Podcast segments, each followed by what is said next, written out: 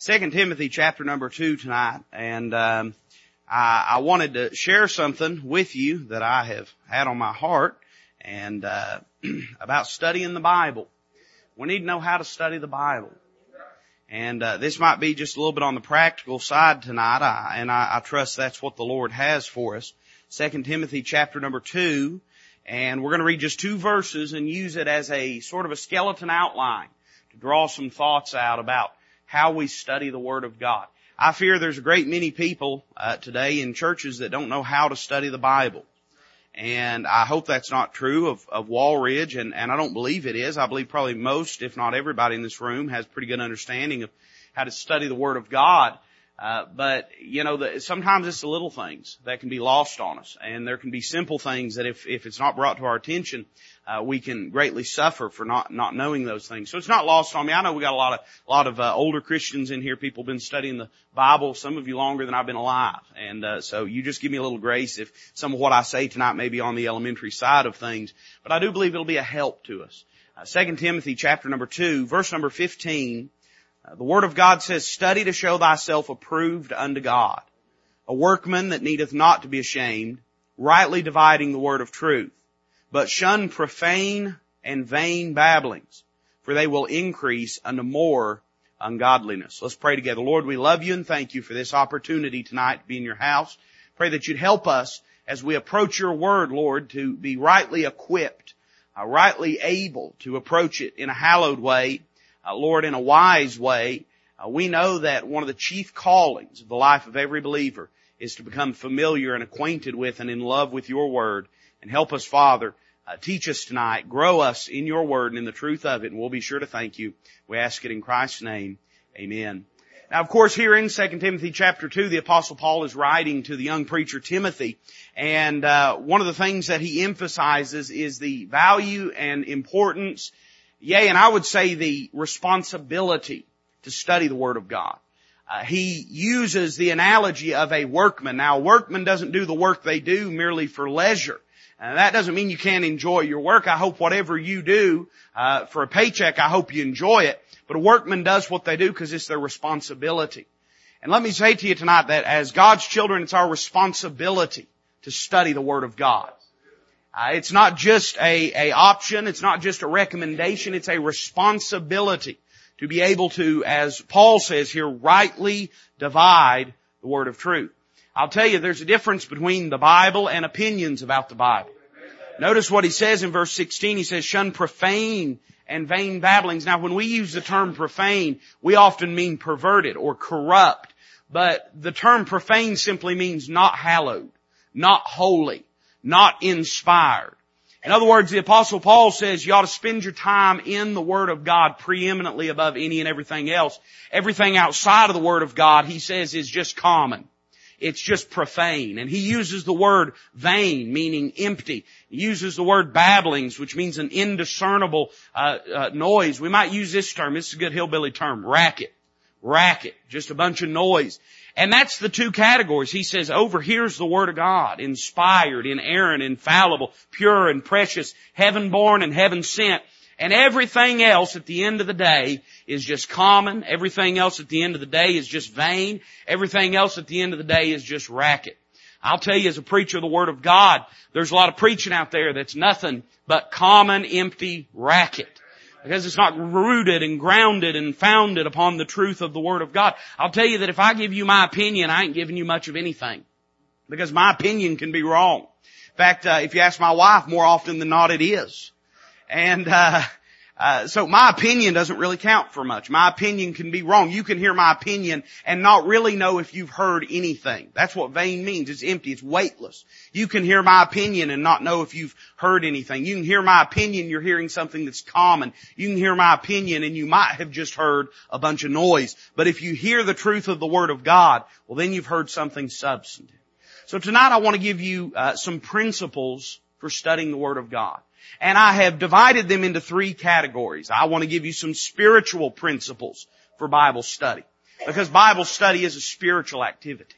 It's an exercise of the new man in communion with the truth of the revealed Word of God.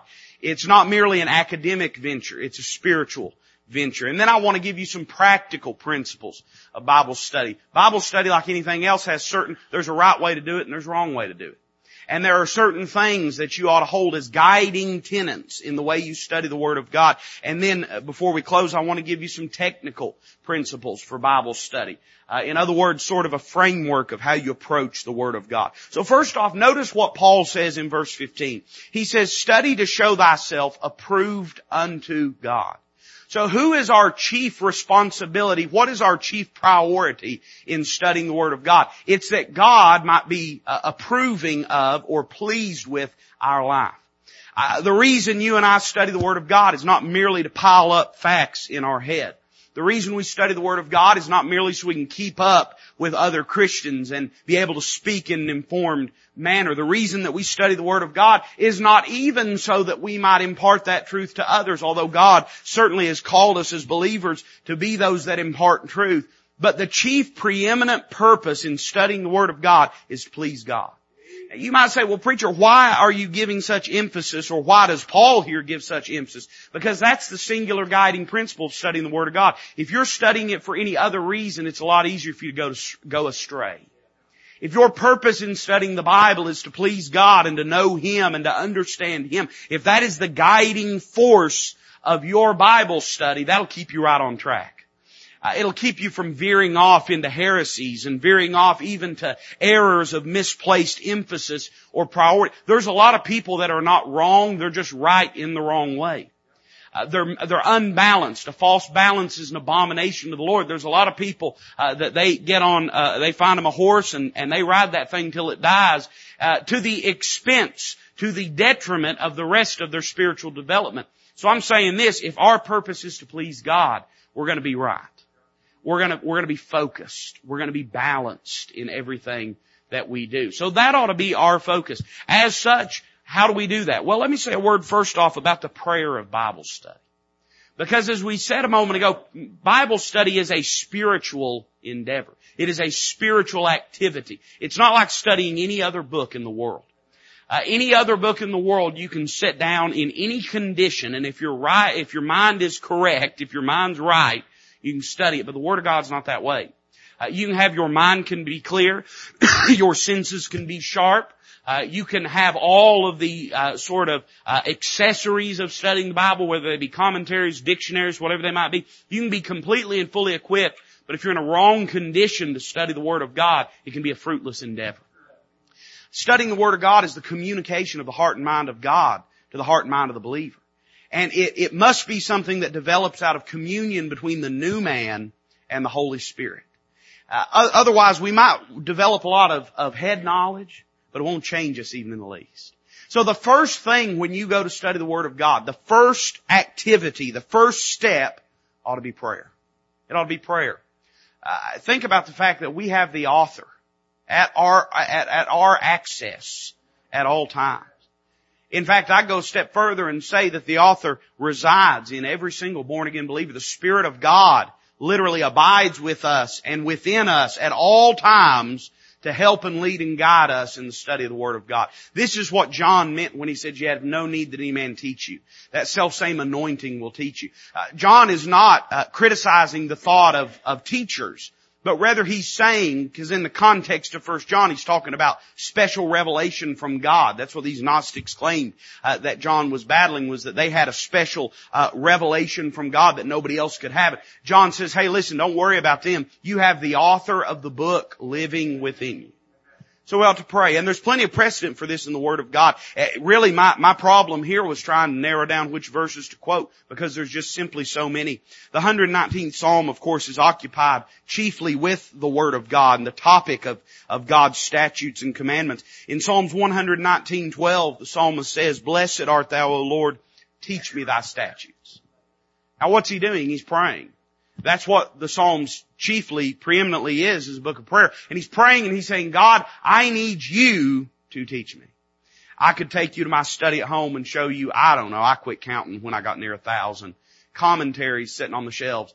And a lot of them really, really good. And a few of them, if I, if I, it's in my will that you ought to burn them and not give them to any preacher, uh, because there can be some dangerous knowledge even in good books.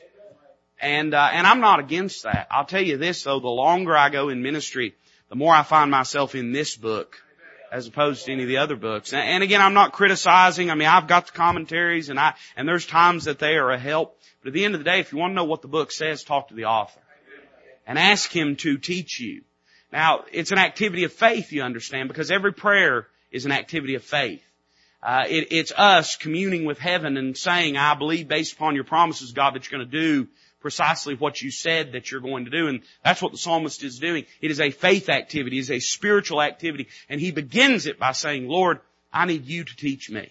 I don't just want to know the language. I don't just want to know the, the events. I don't just want to know the history. I want to know your heart, your mind.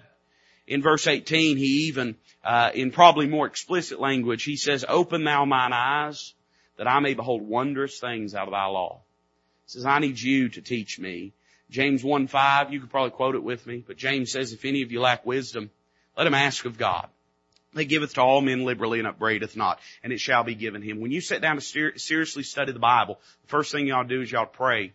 You ought to say something to the effect in your own heart's words, but you ought to say, Lord, I don't know, I need you to teach me. I'm here as a student of your word. You are the master, you are the teacher, I'm the pupil. God, I need you to feed me. I need you to teach me. So the prayer of Bible study, we ought to seek His wisdom. Let me say a word about the purpose of Bible study. Why do we study the Word of God? I wrote it down this way. We ought to read the Word of God, study the Word of God to be fed and changed. To be fed and to be changed spiritually.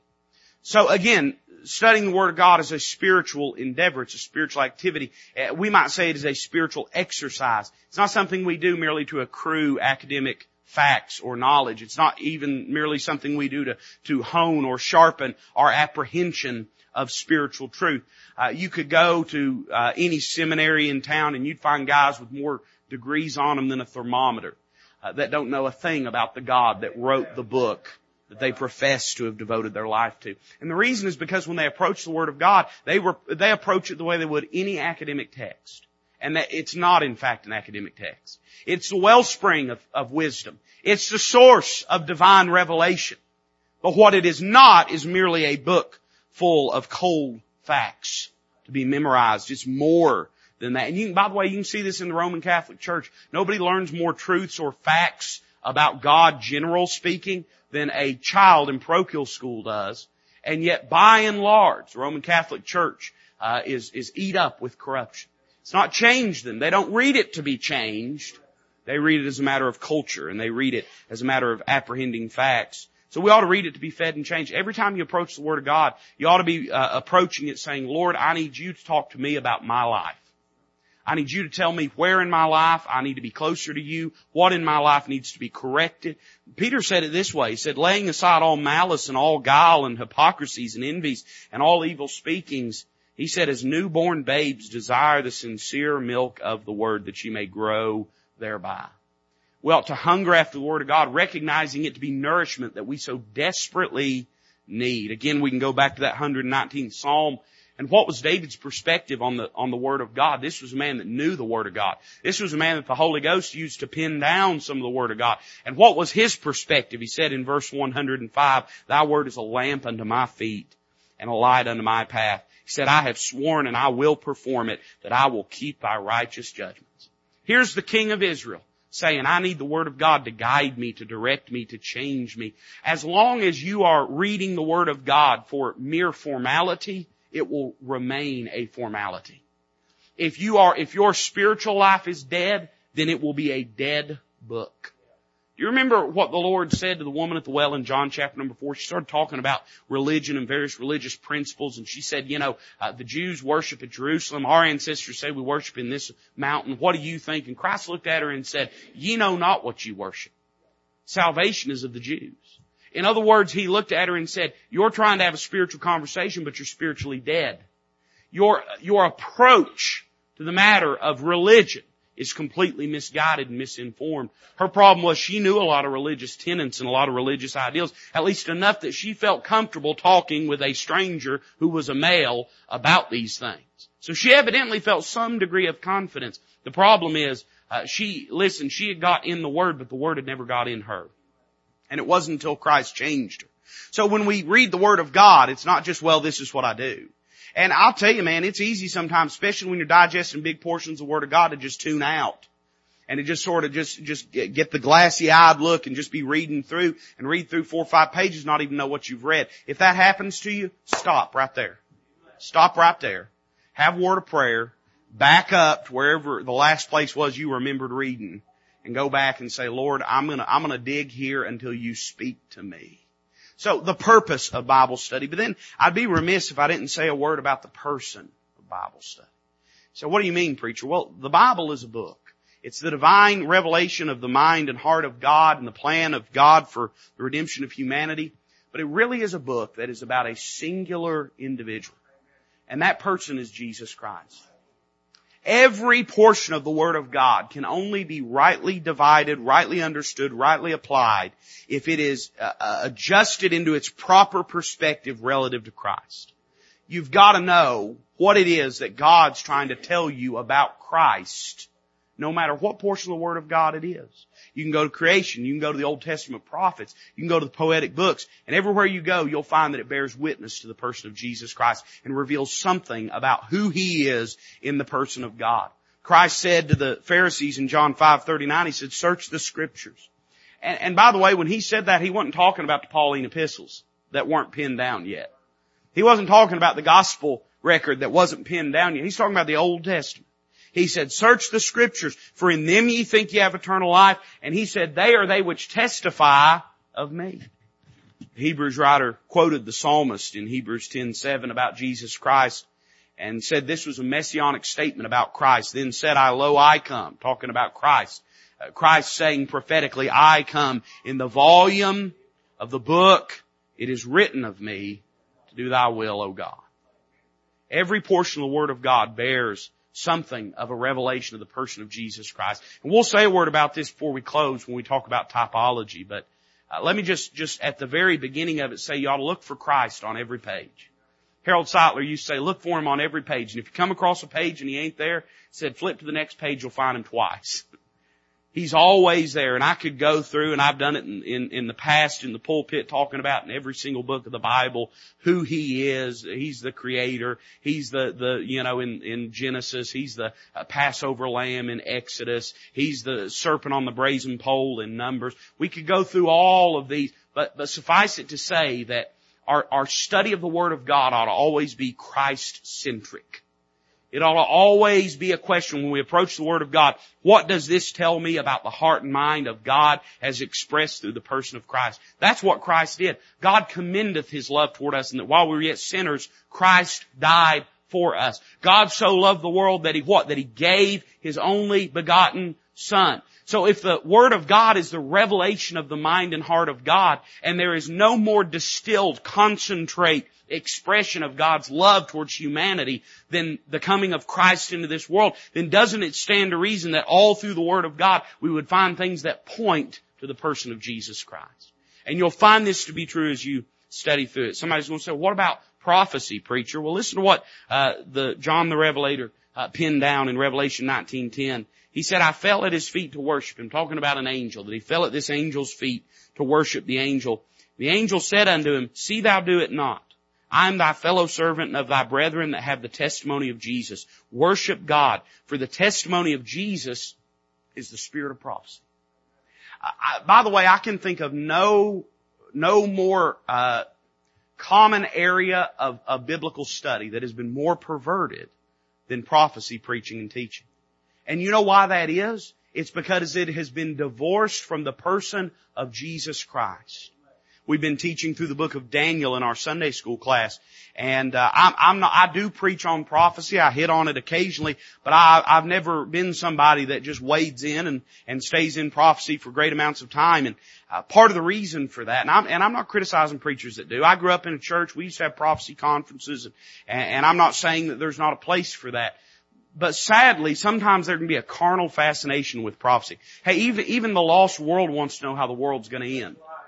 And sometimes there can people can gain a carnal infatuation with the idea of Bible prophecy that is divorced from the true purpose of prophecy, which is to reveal the person of Jesus Christ in a greater way.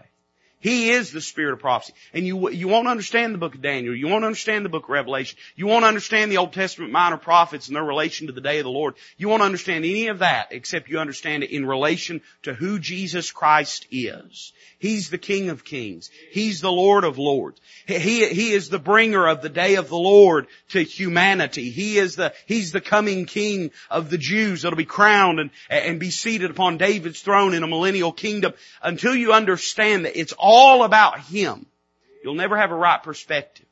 Uh, listen, there's people that, that aren't within 200 miles of God that are, that love Bible prophecy. You, you some, listen, some of the slimiest fork-tongued TV preachers that haven't read their Bible since the 70s will talk about Bible prophecy. Why do they do that? Because there is a baseline foundational infatuation of humanity with how the world's going to end.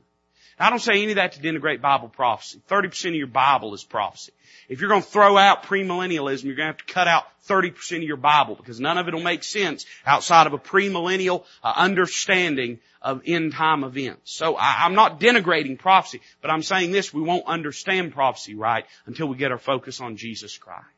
So there are some spiritual principles for Bible study. And then let me give you a few practical principles for Bible study. As with any endeavor in life, it's going to take some practicality to understand the Word of God. Listen to what Paul says. He likens us to a workman that needeth not to be ashamed. So a workman, the reason they're not ashamed is because they have, they have carried out their work with certain principles of integrity and excellence and quality, and they've done the job right. When we study the Word of God, it ought to be our desire to do the job right. And to be able to say we have, we have done right by the truth of the Word of God. So I wrote a few of them down. Let me give them to you. First off, it takes confidence to study the Word of God. I don't mean confidence in yourself. I mean confidence in this book. You've, if you want to understand this book, you got to believe this book is exactly what God says this book is. In other words, I, I, in fact, I broke it down a little more. We have to have confidence, number one, in the inspiration of the text. You're never going to understand the Bible if you don't believe it's the Word of God. You say, oh, I don't know about that. Oh, I can tell you that. I, I, I can show you uh, dusty old books from guys that have been dead a hundred years that nobody cares about their books anymore because they wrote them from a perspective of being a Bible denier. Why would you write a commentary on the Bible and not believe in the Bible? How foolish. How silly that is. I mean, I guess I could believe more readily an atheist trying to discount the Word of God than a theological liberal that doesn't believe in the truth of the Word of God and is trying to write a commentary on it. You know what they wind up doing? Every time they come to a, and this is, this is a truth of life. Alright? If you're digging a hole and you meet resistance, right? If you're digging a hole and you run into a rock, you're going to do one of two things. You're either going to quit digging or you're going to move the rock. You know what theologians that don't believe in the inspiration of the Word of God do? They just quit digging. They just quit digging. They don't go any further. They, they don't, they don't bend their perspective to the revealed Word of God and, and dig in and find the truth of what God's trying to say. They hate difficult texts and they dismiss them. This is the reason they deny the literal, uh, the uh, literal uh, authorship of the book of Daniel. It's the reason they deny the book of Job. It's the reason they deny basically all 12 minor prophets. Because when they come to a difficulty, they have no confidence that these are the very words of God. And so what do they do? They just write it off and say, well, it must have been written at a later date. It can't really be Bible prophecy, whatever it might be. You've got to believe you've got the very word, not just word, but words of God in this book when you approach it. I, I, I said it this way in the source of the text. These are God's very words. They're divine. They're perfect. They're just what they ought to be. And if you're going to understand the Word of God, you've got to approach it from that perspective. Otherwise, the moment you come up against something you don't understand, you'll close your Bible, turn on the TV, go to something else, do something else. You'll say, well, I guess I can never understand it. But see, when you believe these are the words of God, then you say, well, God wrote that for me. For me. He might have not wrote it to me, and I'll say a word about that here in a second, but He sure enough wrote it for me, and I better take the time to learn what it means. But if you treat it as though it's any other book, well, I'll tell you what would happen to me. If I was reading some old book, I didn't understand a word that I came to, I'd just close it or skip over it or ignore it. We have to believe it's the very words of God. So confidence in the inspiration of the text. That'll lead to confidence in the administration of the text. You say, what do you mean? Well, if the inspiration is the source, that it comes from God, And by the way, to, to deny the inspiration of the Word of God, and by the way, by extension, the preservation of the Word of God. Because inspiration is meaningless without preservation. Right? I mean, at if, if I came up to you with a cup of water, and uh, you said, well, where'd you get that cup of water? And I said, well, you know, I, I don't know where all it's been. I, I went and poured it out of the tap two years ago. And you said, well, are you sure it's clean? And I said, well, it was when it came out of the tap. Two years ago? Yeah. Or are you sure it's still clean? Well, I don't know. Something might have got in there. Somebody might have put something in it. Who knows what may have happened to it? It was pure when it came out of the tap, I know that, but now I don't know where it's been since then. Drink up. You'd look at me like I was crazy. So I ain't gonna drink that thing. By the same token to say, well, God inspired His Word in the originals, but He didn't have enough foresight to preserve it, that's foolish. I mean, you really have to work hard to accept that position. How could He be God and not have foresight enough to know to preserve His Word? To deny the inspiration and by extension the preservation of the Word of God is to deny the very uh, revealed, plain spoken truth the Word of God. Uh, Paul said all Scripture is given by inspiration of God and is profitable for doctrine. Uh, all scripture is given by inspiration of God. It's profitable for doctrine, for reproof, for correction, for instruction in righteousness, that the man of God may be perfect, thoroughly furnished unto all good works. By the way, can I just say this? When Paul penned that down, uh, there are some portions of the Word of God, there were no more originals left. There are some portions of the Word of God there ain't never been originals for. Said, what do you mean? Well, what about the tablets that God wrote with His finger on Mount Sinai and Moses walked down to the foot of the hill and busted them? And then when Moses goes back up, guess what? God puts the pen in Moses' hand and says, I'm going to dictate it to you now, Moses, and you're going to write it down. You know what that is? That's mankind copying down God's Word. And that's what Paul said. Hey, he said all scripture. What about the portions that Jehudi took out his knife pen and, and, and cut up in the book of Jeremiah? Hey, there were only copies left after that. Paul says all scripture is given by inspiration of God. Uh, so uh, to, to reject that is to reject the plain spoken truth, the Word of God. What that will lead to, if we if we have confidence in the inspiration of the text, is confidence in the administration of the text, the substance of it. That what is there belongs there, and what is not does not. That what is there belongs there, and that what is not does not. In other words, that this King James Bible has everything in it that is supposed to be there and that there's nothing in there that ought to be cut out or dismissed or disregarded. That it's exactly what it ought to be. One of my great annoyances was when people try to disregard portions of the Word of God. They'll say, well, it's not significant or well, uh, that's not really what it meant or this or that. Who are we to jump in God's chair and to decide? So it, will breed a confidence in the administration of the the substance. And then you know what that'll produce? That'll produce a, a, a confidence in the organization of the text. In other words, that what is written is written this way for a reason and that nothing is accidental. Or we might say confidence in the sense of the text. Uh, you know, w- one of the things just in my personal Bible study, you don't have to be this way, but I love to find stuff that, that to my human reasoning doesn't belong and then find out why it belongs. I can have confidence that everything in my Bible is ordered exactly the way it ought to be. And if I come across a portion that I don't understand, I know the deficit is in my lack of understanding, not in the veracity and truth and authenticity of the Word of God. You know what that makes me do? I don't know about you, but it don't make me run away from hard texts. It makes me run to them. I don't run away from things that I struggle with. It makes me run to them because I know if I just keep digging, if I just keep praying, if I just keep studying, sooner or later the Holy Ghost is going to make that thing known to me. And I'll have an understanding. I'm not going to tell you I understand everything in this Bible. I'd have to lie to you to tell you that. But I'll tell you this, that everything in there, whether I understand it or not, is exactly how it ought to be. And it belongs there. So, confidence in the Word of God. Number two, we gotta have consistency. You gotta read to learn. This book does not work by osmosis. You're pretty smart. Don't get me wrong. I believe you are smart. I don't believe you're smart enough to absorb the truth as it sits on your nightstand. You're going to have to get it out and read it, man. That's true with anything. Hey, listen, uh, Christ said in Matthew 5, 6, now I understand he's talking about spiritual principles, but I believe studying the Word of God is a spiritual activity. And he said, blessed are they which do hunger and thirst after righteousness, for they shall be filled. By the way, I don't think that's some kind of miraculous statement. You know what I think he's saying? He's saying those that are hungry eat. Those that are thirsty drink. I still remember riding home and uh, mom and dad would, would say, you know, you want, uh, you know, I, I, it'd be like a Sunday. We never went out to eat. They had money, but they never let us know. And, uh, we'd be riding home on a Sunday afternoon and, uh, I'd say, well, are we going to stop and get something to eat? And we ain't going to stop and get nothing. We got bologna at home. Bologna sandwiches. I'd say, well, I'm hungry. And they'd say, I know, we got bologna at home. I'd say, well, I don't want bologna. And they'd say, well, I guess you ain't hungry. That still makes me mad. And I do it to my kids. Not with bologna because we don't eat that stuff, but they, uh, but you know what they're saying? If you're hungry, you'll eat. You know, spiritually, if we're hungry, we'll eat. Can, can I tell you something? And, and I, and please understand, I don't, this, there's no personal edge to anything I'm about to say, but I just give you some counsel just as your pastor. I, I've had this throughout the years, and, and you know this, and, and any any church you go to, there'll be people do this. I've had people leave and say, "Well, I just ain't getting fed." Hey, listen. Last I checked, it was only infants that can't feed themselves. Infants can't feed themselves; they got to be fed, right? But all the rest of us, we just assume if we're hungry, guess what we'll do? We'll eat.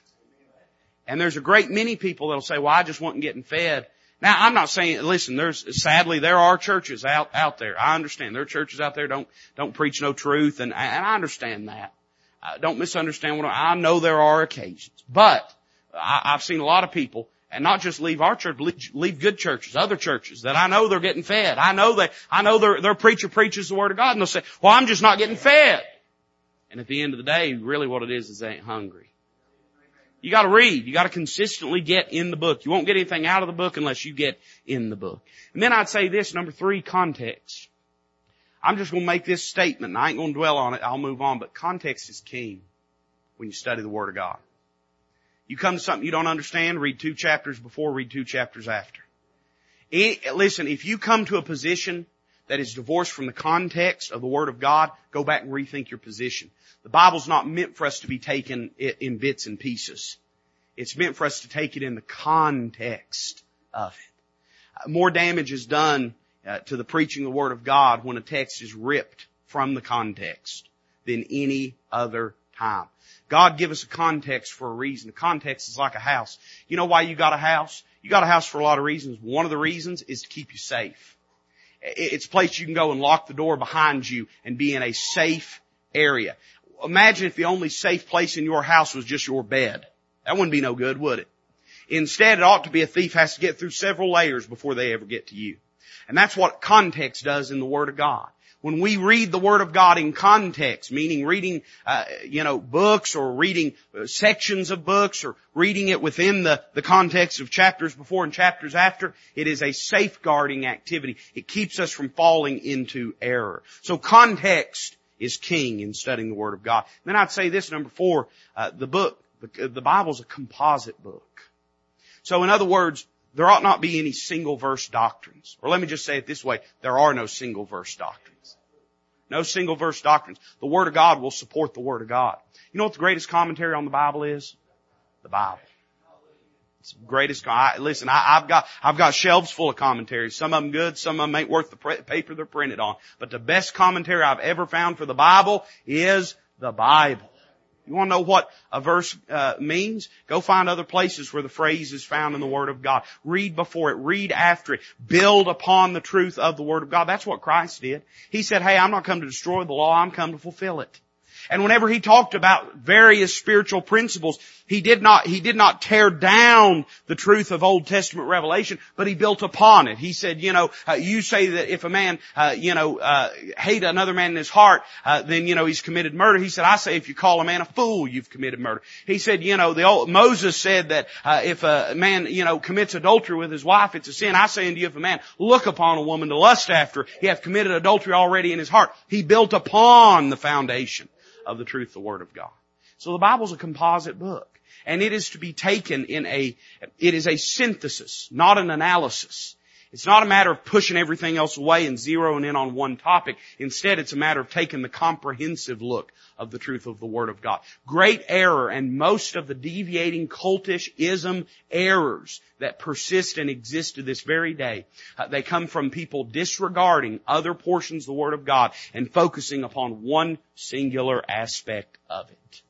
to the damage and destruction of everything else. So the Bible's a composite book. That's why you gotta study the whole book. That's why it's good to have a system for how you study the Bible. Not just opening it and, and letting the pages fly and slamming your finger down, but instead saying, man, I'm gonna study the book of John. I'm gonna study the book of Job.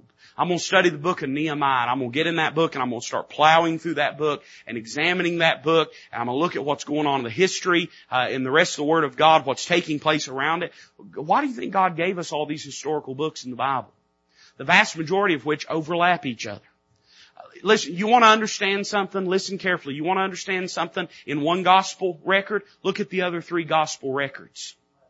Uh, you come to something you don't understand in the book of Mark, go over to Matthew, go over to Luke, go over to John, and look at the other occasions when something is mentioned. And if it's not mentioned, start looking for the same time frame, time period. Where was Christ? What was going on in His life, in His ministry around this particular time? You can do the same thing in the Old Testament. Uh, listen, there's a reason God put uh, First and Second Kings and First and Second Chronicles right smack near each other, so we could get to them quick. So that when you're reading about the kings of Israel in First Kings uh, or Second Kings, you want to know what's going on, go over to First, Second Chronicles, read what was going on in the southern tribe of Judah, southern kingdom of Judah at that time. It's a composite thing. And so you say, well preacher, how could I ever digest all that? Well that's why you need a system. That's why you need to pick a portion of the Word of God and just start studying it. Start laboring in that particular portion. Uh, the greatest commentary on the Bible is the Bible. So there are some practical principles of Bible study. And finally, I'm going to have to move through these quick, but I, I want to give them to you tonight. I want to give you some technical principles for Bible study. Now, I'm going to give you some big $10 words, and some of these are, are words of my own application here, and then some of them are kind of the mainline, uh, you know, usage of, of how I'm to use these words. But if you'll follow these principles as you study the Word of God, it'll help lead you right and help you understand what God's saying. Because after all, that's what we're wanting to do, right? What we're wanting to do when we study the Bible is be approved unto God. Please Him and learn of Him. So here's a few rules that you can uh, apply. And, and I've used this last portion of, of, uh, of uh, 2 Timothy 2.15 to sort of encapsulate. You know what Paul says? Rightly dividing the word of truth. That tells me this, you can wrongly divide the word of truth. It tells me, by the way, it's wrong to not divide it at all if you if you've got to rightly divide the word of truth, and I, this this has bearing here in just a second. You stick with me. It's all right. We ain't, it ain't even Wednesday. It's like Monday. All right, so don't get nervous. We ain't even anywhere near time to go. But it tells me that if you're going to understand the Bible, it involves a dividing process. It involves compartmentalizing and understanding where each portion of the Word of God fits. So here's a few principles. Number one, the first one I'm going to say, I'm going to call it literalism. Literalism. In other words, we ought to be literalists as we read the Word of God. The Old Testament, the prophets would often say, thus saith the Lord. And that was their way of saying, this right here, this is what God wants to say. And it does not have to be parsed, and it does not have to be ground up and, and, and spit out the other side. Just take it for what it says. We as Bible students, we ought to interpret the Bible literally. Literally. In other words, it's not to say there is not figurative language in the Bible. Of course there's figurative language in the Bible. But it's say that as we study the Word of God, we are to take the characters and individuals and events in them as being historical in nature. Uh, in other words, when the Bible says there was a man in the land of Uz whose name was Job, you know what that means? That means there was a man in the land of Uz whose name was Job. I know that sounds deep, but listen to what the golden rule is of Bible study. This, at least this is what theologians call it. I, it probably ranks somewhere in a list of important truths. The golden rule of Bible study is this, that when plain sense makes common sense, seek no other sense. In other words, as you read the Word of God, take literally what's being said. And there will be places in which figurative language will force itself. It will, it will reveal to you that what's being said is figurative in nature. But there are a great many places where literal language is expressed that people have tried to make it figurative. This is, this is gutted eschatology, the study of end time events. Uh, good men that, that otherwise seem to be very sound that have gutted their understanding of the book of Revelation because they've tried to spiritualize all of it and make it all figurative. You know how I believe the book of Revelation is to be taken? Literal and chronological. The only place where the, it might, only place it might not be chronological is chapter 12, the parenthetical passage about the, the woman and the serpent and, and Michael and the archangel and the war. Uh, that, but apart from that, and I'm not even convinced that's not chronological, but I see where good men would deviate on that position. Otherwise, take the book of Revelation literal and chronological. And you know what you'll find? You'll find it makes sense. Because guess what? It, it, it's not, it's not called the big secret. It's called the revelation. It's a revelation of God's plan for end time events. So as you study the Word of God, take the Word of God literally, and there will be places in which the, the text and the context of the text will, will, will constrain you to a figurative understanding. But the vast majority, the vast majority of the Bible is literal and to be taken literally. So literalism is important. Then I would say this, this is so important. I'm going to call it originalism. Now, the term originalism is, is actually a legal term and it has to do with constitutional law and constitutional study. As it pertains to constitutional law, it's the idea that we ought to interpret the Constitution according to what it originally meant to the people who penned it. By the way, this isn't a political thing, but that, but I'm an originalist when it comes to the Constitution right? I, I, I don't believe there's any protuberances of intuitions or whatever garbage it was that they used to legalize abortion in the 70s. I believe that, that the founders knew what they were writing and I believe we ought to interpret it according to what they meant when they pinned it down. Uh, and that's the reason I believe that we ought to be able to own, you know, uh, whatever we want to own in matters of of uh, firearms. Uh, because guess what? People say, well, they'd never allow you to own a bazooka. I think they would have. They just got through fighting a tyrannical government. They did it with muskets, because guess what? That's all anybody had was muskets. But either way, originalism as it pertains to constitutional law is the idea of you ought to find out what is originally meant towards the people it was written to. The same thing's true of studying the Bible. Your first goal in studying the Word of God ought to be, as you approach any passage, I'm talking about technically speaking, your first goal ought to be to understand who it was written to, who it was written by, when it was written, why it was written. In other words, I'll give you an example. As you study the Old Testament, uh, minor prophets, You'll never understand the minor prophets until for each respective one, whoever it might be, whether it's the book of Hosea written to the uh, to the to the apostate northern kingdom of, of Israel as they were enthralled with with calf worship in in Dan and Gilgal and and and in uh, Bethel, until you understand that that's who is being spoken to and about, and understand it in that context, you can't make application. You've got to understand what's originally meant before you can make application. This is a basic tenet of, of life, right? If I give instructions to my, to my child, if I tell Lawrence, you need to go tell your brother this, it's imperative that he understand what I'm first instructing him before he'll know how to express that to his little brother. Well, in the same way as you study the Word of God, you ought to seek to understand what's being said to whoever it was written to. Because listen, all the Bible's written for us, it's not all written to us. So, originalism, you ought to seek to understand who is it being written to. You won't understand the book of Jonah, or excuse me, the book of Nahum, unless you understand it's written to the city of Nineveh and to the Assyrians. You can make all kinds of applications after you understand that, because guess what? God is today who He's always been and what He was doing in their lives and, and what His nature is, is unchanging. He's the Lord God of Israel. He changes not, but you can't understand those things until you understand first what He was saying to those peoples, because that's who He was speaking directly to. So there's originalism, and that leads me really to a third one. And I listen, I don't. We, would have to have hours, so I'm gonna have to move through it quick. But it's dispensationalism. Dispensationalism is a system how do I want to say this right? I don't want to merely relegate it to a system of Bible study because that's not what it is. Uh, the, the covenant theologians claim that dispensationalism is just a way of looking at the Word of God, but that's not true. Dispensationalism is in fact how the Word of God is. Uh, dispensationalism is basically this idea that God has dealt with humanity in different ways in different ages that he would reveal truth to humanity and he would expect humanity to live and respond in light of whatever that truth is. So for instance, there's things you and I know about God today and we're held accountable to about God today that in Abraham's day they didn't know anything about. And God didn't hold Abraham accountable to those things that were not revealed yet unto him. But you better believe God holds us accountable to those things to this very day because we know more because we have a whole Bible. Uh, so God has, through different dispensations, gave revelation, gave truth. There are seven dispensations in the Word of God. Uh, there was the uh, dispensation of innocence, that was before the fall in the garden.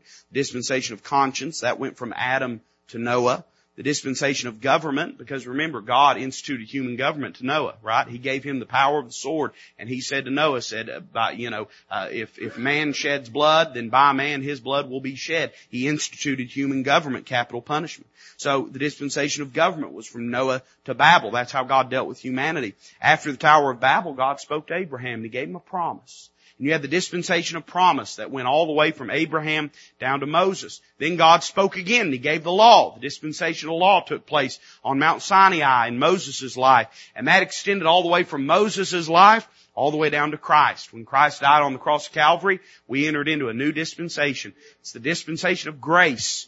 We're not asked as Gentiles or even Jews today are not asked to keep the Old Testament law. Uh, we're living in this dispensation of grace. And then there'll be another one. After Christ comes back, sets up His throne, there'll be the dispensation of the millennial kingdom. You'll only understand the Bible when you understand it within the context of those periods. There are certain things that are not written to you or to me. Now all things are written for us, but not all things are written to us. Uh, this is the only way to rightly understand the, the, the institution of the church in the New Testament. Because the church don't function anything like Israel functioned. So if, if what God told to Israel was meant for everybody, then why wasn't the church administrated the way that Israel was administrated? See, it's just common sense. It's just common sense. So not all the Bible is written to us. There are three people groups that God recognizes in the world, and they're listed for us in 1 Corinthians chapter 10, verse 32. Paul says, give none offense neither to the Jews, nor to the Gentiles, nor to the church of God. So, and he ain't talking about charismatics. Somebody say amen right there. That wasn't what Church of God meant back then. Amen. Uh, so in other words, that's all people in the world fall into one of those three categories. There's the Jews, meaning unregenerate Jews, people that don't know the Lord, but they're Jewish by ethnicity. Uh, there are Gentiles, that's people that don't know the Lord, but uh, are not Jewish uh, by birth or by ethnicity. And then there's the church of, of God. That's those of us born again into the kingdom of God, part of uh, the dispensation of grace, whether Jews or Gentiles. Christ has broken down the middle wall of partition. We're all seen the same in the eyes of God. So not all the Bible consequently is written to us. You find this by the way, and I've run out of time 20 minutes ago, but you, you find this very, very explicitly in the book of Ephesians. Uh, and, and, it's funny because it seems like everywhere the Calvinists get it wrong, this is, they get it wrong as it relates to dispensationalism. Uh, Calvinists reject dispensationalism. They believe in what they call covenant theology. Now there are covenants that God makes through the Old Testament. But what they believe is that every time man broke a covenant with God, God just scooted those people out of the way and put somebody new into the covenant. And that's the reason, by the way, Reformed theology and covenant theology tends to be anti-Semitic in nature. Because they believe God's cast off the Jewish people. God's not going to keep those promises to the Jewish people if the church has displaced the Jews in the economy of God. That's not what the Bible says. Not what Paul said. He said, hey, us, us wild olive branches shouldn't boast against the natural olive branches. Uh, so there's nothing biblical about that system. But in Ephesians chapter 1, which is a place Calvinists love to run to, you know what you'll find? You'll find language like this. Us and ye and them. Paul all through Ephesians chapter number 1, he talks about what God has done in us. Now Paul was a Jew. He was talking about his fellow, fellow Jewish believers and what God had done for the Jewish nation. And then he would say, ye also. And he was talking to Gentiles of the church at Ephesus. And so you'll find this very stark distinction, this, this, this dividing line in Paul's language where he's talking about us and y'all. That's a good southern word. us and y'all. And he's talking about Jews, he's talking about Gentiles and God's distinct plan for each people group. Now, not all the Bible is written to us, but listen, I'm not a hyper dispensationalist. I'm not going to let anybody fence me out of any book of the Bible. I'm not going to let anybody tell me that just because it was not written to me that there's nothing for me. Because the Bible is clear that all the Bible, though not written to us, is written for us. In fact, as it relates to this dispensation of grace, Paul says it distinctly. 1 Corinthians 10, 11, he says, talking about the children of Israel and their wanderings, he said, now these things happen unto them for in samples and they are written for our admonition upon whom the ends of the world have come. So every portion of the Word of God contains rich, rich truth for us as believers. Let me give you two more and I'm just going to mention them and, and close. Uh, another one, I'm going to call it residualism. Uh, a way you'll hear it often called is the rule of first mention. So every, when something's presented in the Word of God the first time, it has certain characteristics that it will bear throughout the remainder of the Word of God unless there's some great dispensational shift that necessitates a change. I'll give you an example. First time that animals are killed uh, that blood is shed in the Bible is in Genesis chapter 3 when man has sinned and man has to stand whole before God. How's he going to do that? Well, God takes those animals and slays them and takes those bloody skins and puts them over Adam and Eve. And now they can stand in the presence of God. So shed blood, the first time it's presented in the Word of God, it's covering sin and it's allowing entrance into the presence of God. And that will maintain all the way through. Uh, there's a great shift, thank the Lord, that takes place at Calvary because it's no longer animal blood. Now it's the blood of the Lamb of God. But you'll find that those characteristics, so re- residualism, the law of first mention. And then finally, and I'm done tonight, symbolism. Symbolism. We use this term a lot, or I do, uh, typology. Typology. But there are pictures in the Word of God. Uh, the Bible term in, uh, used in Hebrews uh, chapter number 9, chapter number 10 is shadow and pattern. Uh, Paul said the law having a shadow of good things to come and not the very image of the things can never with those sacrifices which they offered year by year continually make the comers thereunto perfect. So in the Old Testament there are certain figures and events that though literal and though historical, they also bear a prophetic implication to some person or event in the future. You remember Christ made this statement. He said there'd be no no sign given to that generation, uh, the generation in which he lived and ministered and walked and was crucified, he said there'd be no sign given unto him except the sign of the prophet Jonas. He said, for as Jonas was three days and three nights in the belly of the whale, so shall the son of man also be three days and three nights in the heart of the earth. So in other words, he, he validates that Jonah was a real historical, literal figure that spent three days three nights in the belly of a whale, but he said that also foreshadowed uh, the coming of the Lord Jesus his crucifixion, burial, and resurrection. You could go to Galatians chapter number four and see where Paul talks about uh, Hagar and Sarah and Isaac and Ishmael in the Old Testament, how they represented the covenant of law and the covenant of grace, or the dispensation of law and the dispensation of grace. But suffice it to say, there are certain events in the Old Testament that are shadows that point forward. Now, you don't ever uh, take measurements from a shadow, right? Uh, you know, if you went to a tailor and you was having a suit made, or ladies, if you were having a dress made, and you walked into your tailor's office and you were in the place where they were going to measure you, and there was a, uh, the sunshine was coming in, your shadow was on the floor, you wouldn't say, just measure the shadow. Right? Because the shadow doesn't give you a perfect representation. It gives you a, a, a vague picture, but it don't give you a perfect representation. So you don't take measurements from the shadow. Take measurements from the substance. In other words, in the New Testament, we don't formulate doctrine based upon Old Testament pictures and types and shadows. But what they do is they validate and confirm and, and, and certify certain New Testament truths and doctrines that are presented to us plainly. Boy, I've got so much more, but we, we've got to close. Uh, let's go ahead and bow together and yeah, we'll have an altar call. Why are you going to have church and not have an altar call? Miss Connie, come to the piano. Father, bless this invitation. Lord, may whatever work you might have done in our hearts, uh, may we be obedient. May Christ be magnified. We ask it in His precious name.